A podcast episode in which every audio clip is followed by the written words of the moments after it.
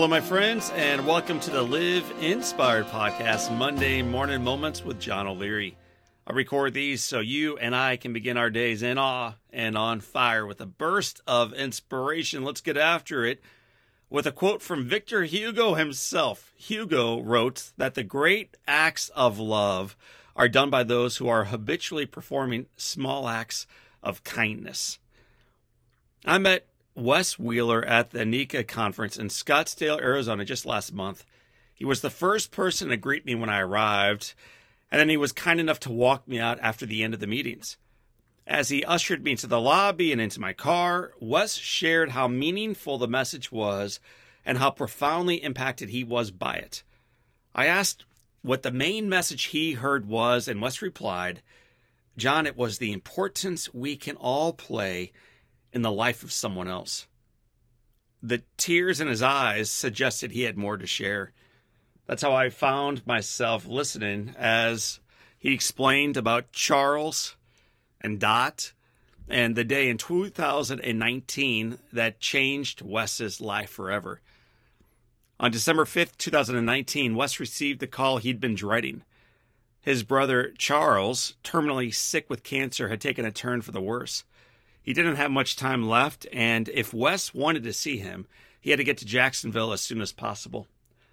Wes raced to the airport and learned the soonest he'd arrive would be just right before midnight that evening. While booking the flight, he saw that a flight was currently boarding to the same destination, which would allow him to arrive up to four hours earlier.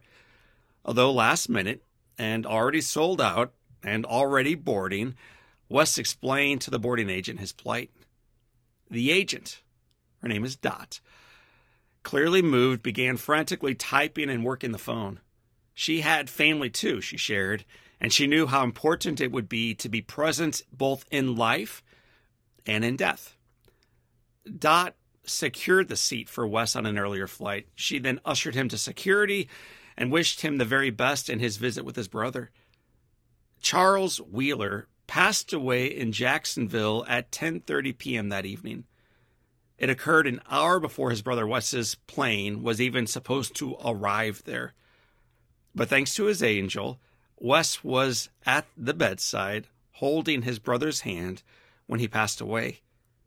Because of Dot's diligence and her kindness, Wes arrived by his brother's side and spent an hour telling stories, sharing family memories, and praying with his brother.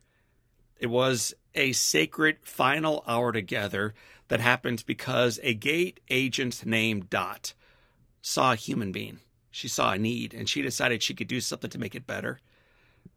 After the funeral, and still wrapped in his own grief, Wes arrived back home. When he landed, he did not head to baggage claim or a parked garage. Instead, he went directly to the main lobby where the ticket agents work. He waited in line not to buy another ticket, but to thank someone who made all the difference for him in the world. He approached Dot, tears in his eyes again, and thanked her for helping him make the earlier flight. Wes shared that he was with his brother when he took his final breath. And that only happened because of her kindness and her industriousness. And he wanted to thank her personally. When Wes finished sharing the story and thanking Dot, she had tears in her eyes as well. My friends, our work here matters. The little things we do for one another can make a mighty difference for others. And each day we are called to recognize the importance we play in the life of someone else. Let's not miss that opportunity today in our own ways, let's choose to make a mighty difference just like Dot. I want to thank you all for being part of our Live Inspired community. I want to remind you that the foundation is firm, the headwind is indeed real, but the best of the journey remains in front of us. So, for this time, and until next time, my name is John O'Leary. Today is your day. Live inspired.